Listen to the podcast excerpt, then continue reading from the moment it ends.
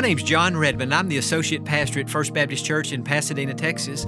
And today on Peace by Believing, we're going to be talking about the importance of our words. Your words are extremely important. With your words, you can build up another person or you can tear down another person. You can lift another person's spirit or you can wound another person's soul. And the fact is, we've probably all done both in our lives. In fact, I know we have because none of us are perfect. We don't always get it right. And sometimes we think before we speak. Sometimes we speak when we're frustrated and angry. Sometimes we speak when we ought to be quiet. And so on the program today, we're going to be thinking about some very practical things that we can do with our words, some things that we can say, and some things that we should never say.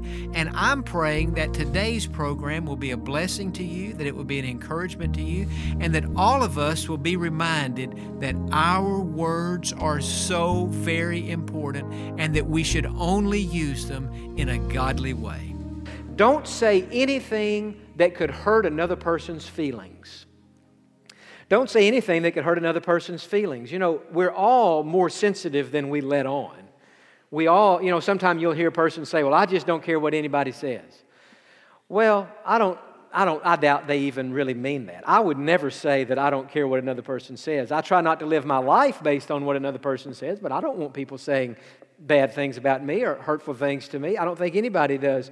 And so our words, if we're not careful, can wound another person and can even crush a person's spirit. I made a list of some things that that I know, you know, I've heard people say to other people, and maybe you've said some of these things, or maybe you've had some of these things said to you. And if you have, you know how painful this language can be.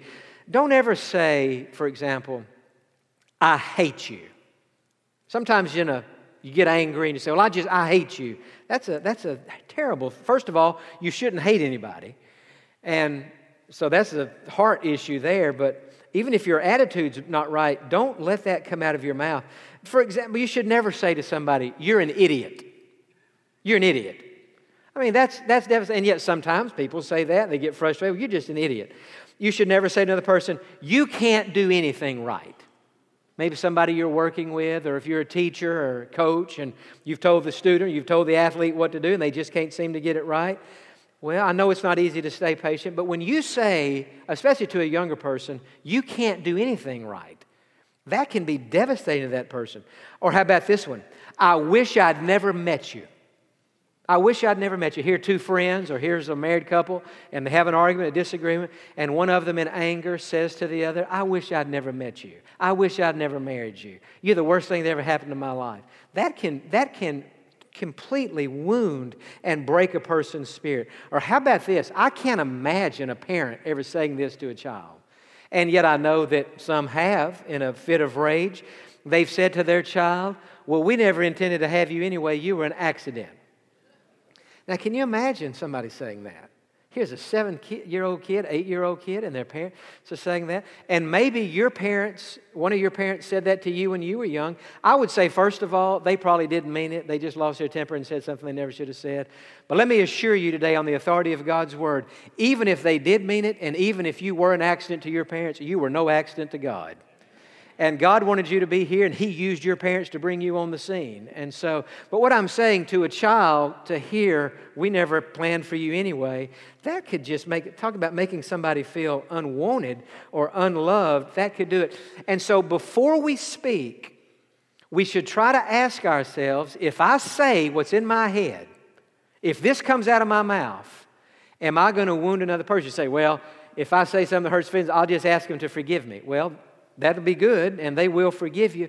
But you know, sometime, even with forgiveness, the damage is done and the pain is so great. Not that with God's help we can't get over things, but sometimes it takes a long time. It's kind of like if we were in downtown Houston today uh, on the 25th floor of one of those nice hotels, and we went out onto the balcony and we had our uh, a, a pillow that had feathers in there. And we ripped the pillow open and we started shaking the pillow, and all the feathers just flying all up through the air. And in time, they're eventually going down on the pavement and on the ground, probably into other buildings. And then we said, Well, you know what? I never should have done that. It's not even my pillow to begin with. I'm going to go down there on the street and I'm going to get all those pillows, all those windows, all those uh, feathers, rather, from the pillow and put it back together. You can't do it. I mean, the, the, the feathers are gone, and so many times our words They've, they've been spoken, and even we say we're sorry, and even we, you know, people, we forgive each other, but sometimes the damage is so great that it can take a long, long time to get over that. I've, I've often heard it said that we should make our words sweet because one day we may have to eat them. And so we always want to be merciful and try to be. One of my favorite verses in the New Testament is in Ephesians chapter 4. Be kind toward one another. Let's say that together. Be kind toward one another. So, with our words, we want to be kind and not saying things that tear others down. And then another thing that I think is so very important don't say anything that could weaken another person's faith. Even in church, you may hear a person say, Well, you know, I think God wants me to do this and so, or I think I have a desire to do this. And sometimes you may hear that and you may think, that's the craziest idea that I've ever heard in my life. But if you tell them that, what are you doing? What you're saying to them is, you can't do in your life what you think God wants you to do. In other words, you have a dream or a plan or even something God has put in your heart. You want to do that, and yet you're like uh, putting a wet blanket over that person's dream and over that person's desire. So don't say anything that could. Uh, could weaken somebody's faith. For example, if in your connection group this morning you heard somebody say, Well, I want you to pray for me. This week I'm going in for surgery, and they're going to do, they're going to do this particular procedure on me. That's not the time to say, Well, you know, last year my third cousin died with that same surgery. well, your third cousin may have died, and it may be of the same surgery, but let me ask you a question. When you said that in that class, do you think that strengthened that person's faith or destroyed that person's faith? Well, it, it, it, we, it may not have destroyed it, but it certainly weakened it.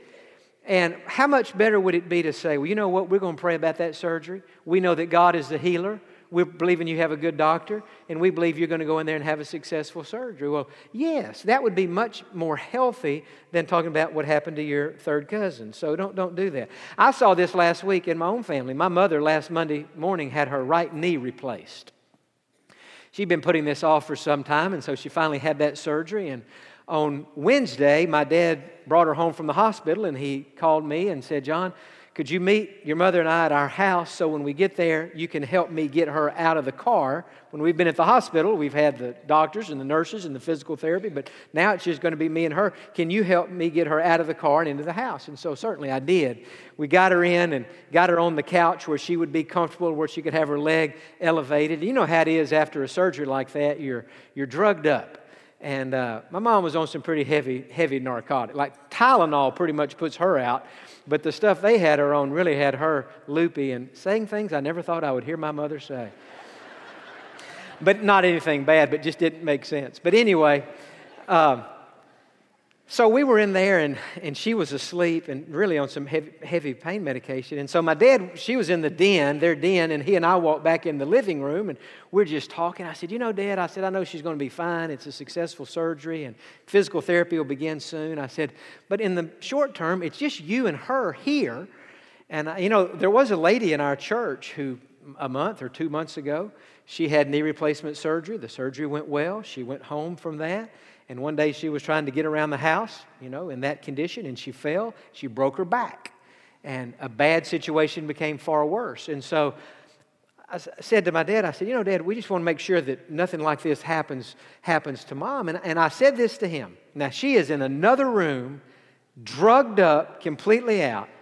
I didn't think she even knew I was really there. And she, I said to my dad, I said, Dad, I know you're not going to put mom in the medical resort. I said, but just be careful as you move around the house.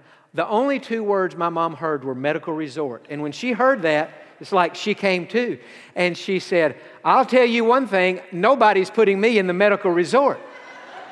And I thought, how did she, how did she even hear? See, when she heard those two words, medical resort, in her mind, she thought, I must not be doing as well as those doctors said to me. They're back there scheming how to get rid of me for the next six weeks. Like an old horse, they're just putting me out to pasture. And that's what she was thinking. And I walked in and I said, Mom, nobody said anything about putting, she said, Let me tell you something, Jon Redmond. You ain't putting me in a medical resort. So even by saying something taken out of context, it kind of weakened her faith, or I, I, don't know if it weakened her faith or just stirred up a little fight in her. And my dad kind of looked at me like this, as if to say, I've been telling you, she's tougher than you think. And this is what I'm dealing with over here. So, but try not to, when you say something to somebody else, try not to discourage them, try to encourage them. Try to build them up. That's what the Bible says we're supposed to do. Try to edify them.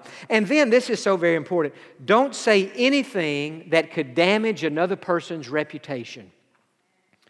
Don't say anything that could damage another person's reputation. If you've heard something about another person and you spread that, that's just gossip and that, that's going to hurt their reputation. Even if it's something, I guess we could go as far as this, even if it's something that you know to be true. There's no reason to spread that. I mean, if it's a legal matter and you need to tell the police or you need to tell the, the authorities, that's one thing. But if the intent of your heart is to say something to make another person look bad, I mean, it's just a malicious intent of your heart, that's wrong. You know, sometimes we try to make ourselves look good by making other people look bad. And there's something about gossip and slander. Did you know that you are never more like the devil than when you're speaking ill of another person? Because it says in the Bible, the devil is the accuser of the brethren. A lot of the things the devil is accusing us of before God are true. It's stuff we did. And yet he's accusing us before God. And Jesus is there as our advocate saying, Yes, but when I died on the cross, my blood wash that sin away. You're never more like the devil than when you're accusing somebody, and you're never more like God than when you're trying to cover over somebody's sins. The scripture says, Love covers a multitude of sins, and we should try to do that. I read an article last week that I thought was interesting talking about the gossip, the slanderer, the person who's always finding fault in others. It said, The fault finder, in fact, injures himself. The mudslinger cannot engage in his favorite pastime without getting some of the mud that he slings both upon his hands, uh, upon his own hands and his own heart. How often have we come away from such an experience with a sense of defilement? Yet that was not our intention at all. We were vainly hoping by slinging mud upon others, we might enhance somebody else's estimation of our own cleanliness. We were foolish enough to believe that we could build ourselves up by tearing another down. We were blind enough to imagine that by putting a stick of dynamite under the house of our neighbor, we could strengthen our own foundation. But this is never the case. In our efforts to injure others, we may succeed, but we always inflict the deeper injury upon ourselves. And so our words are like a boomerang. We throw them at others, and yet it comes back on us. What does the scripture say? It said, He who rolls a stone on somebody else to destroy that person will find in time that that stone will roll back on him. So try not to ever say anything that would damage another person's reputation. And then also, it kind of goes along with that, don't say anything that would damage your own witness for Christ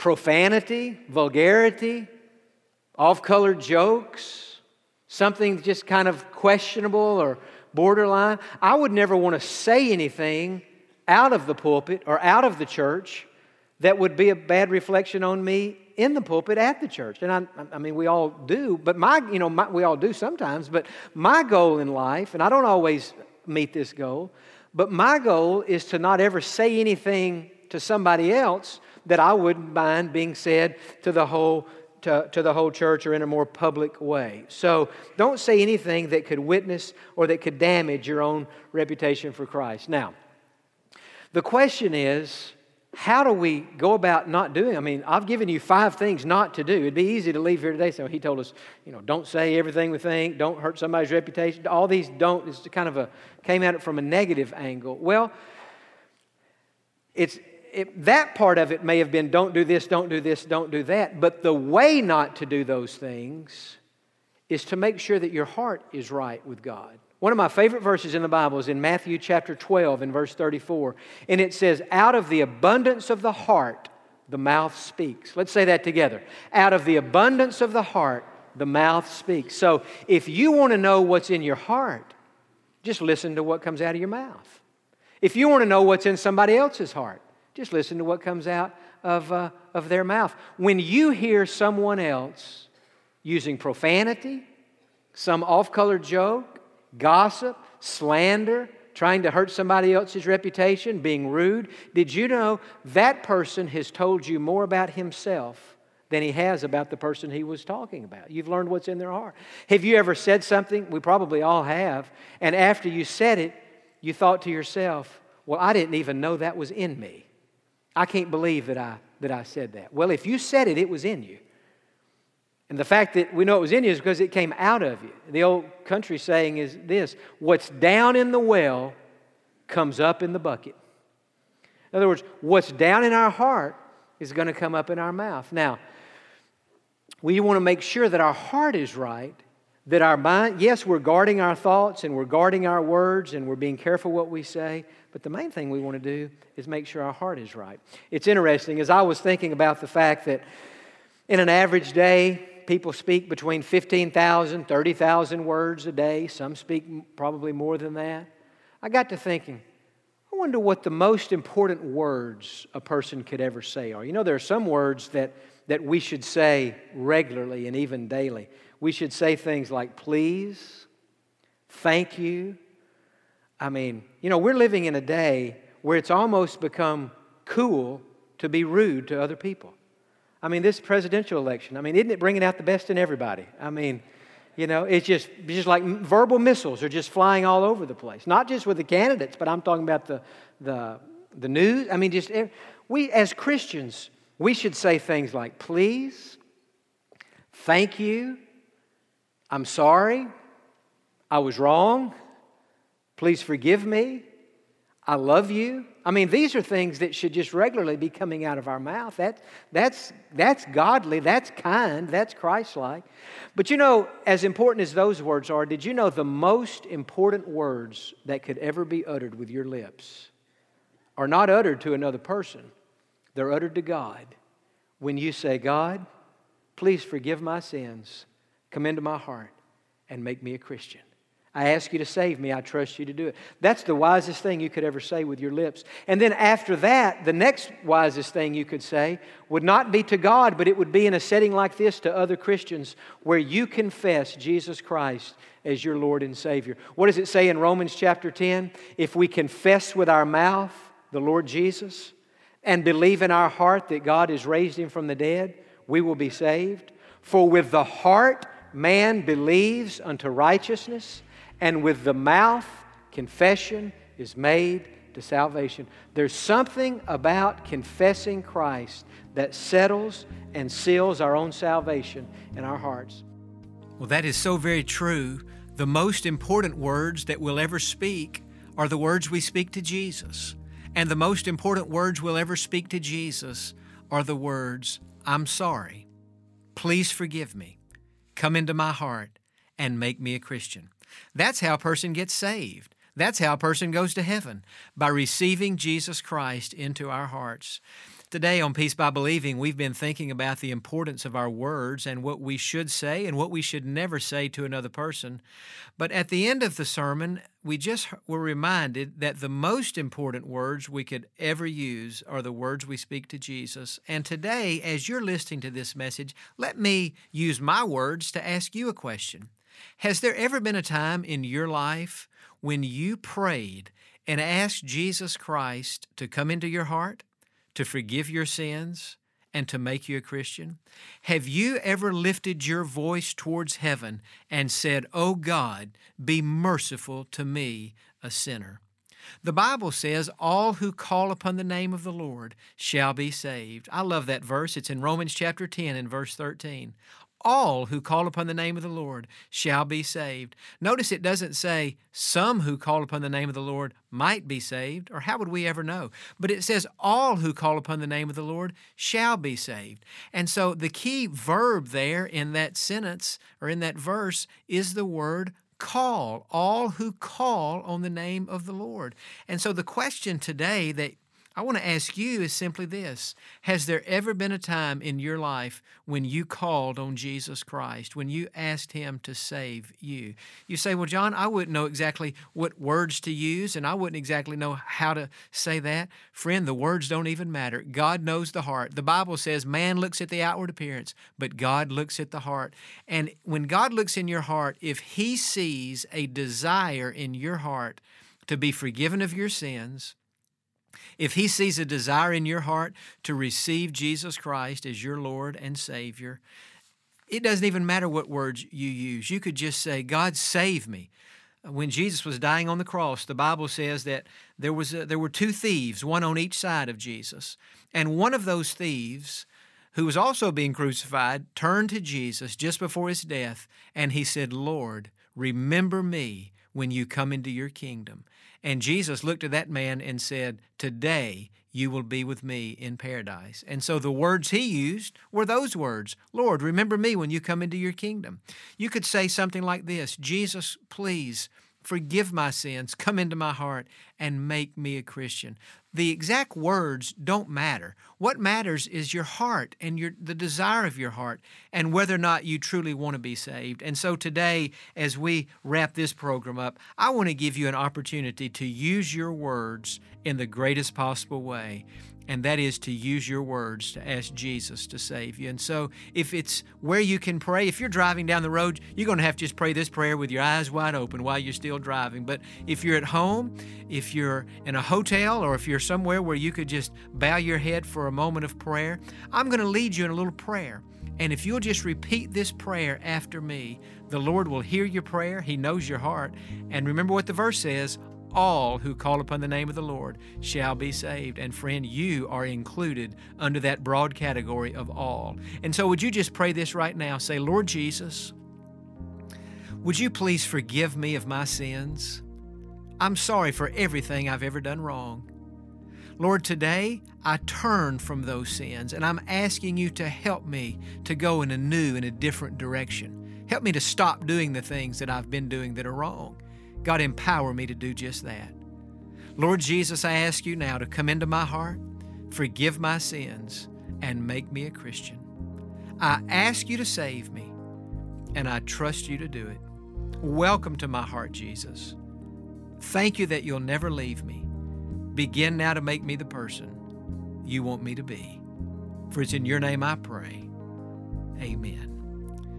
And friend, if you prayed that prayer today, I can assure you on the authority of God's word that He has heard your prayer, He has answered your prayer, and today He has just saved you. Jesus Christ, in the person of the Holy Spirit, has just come into your heart.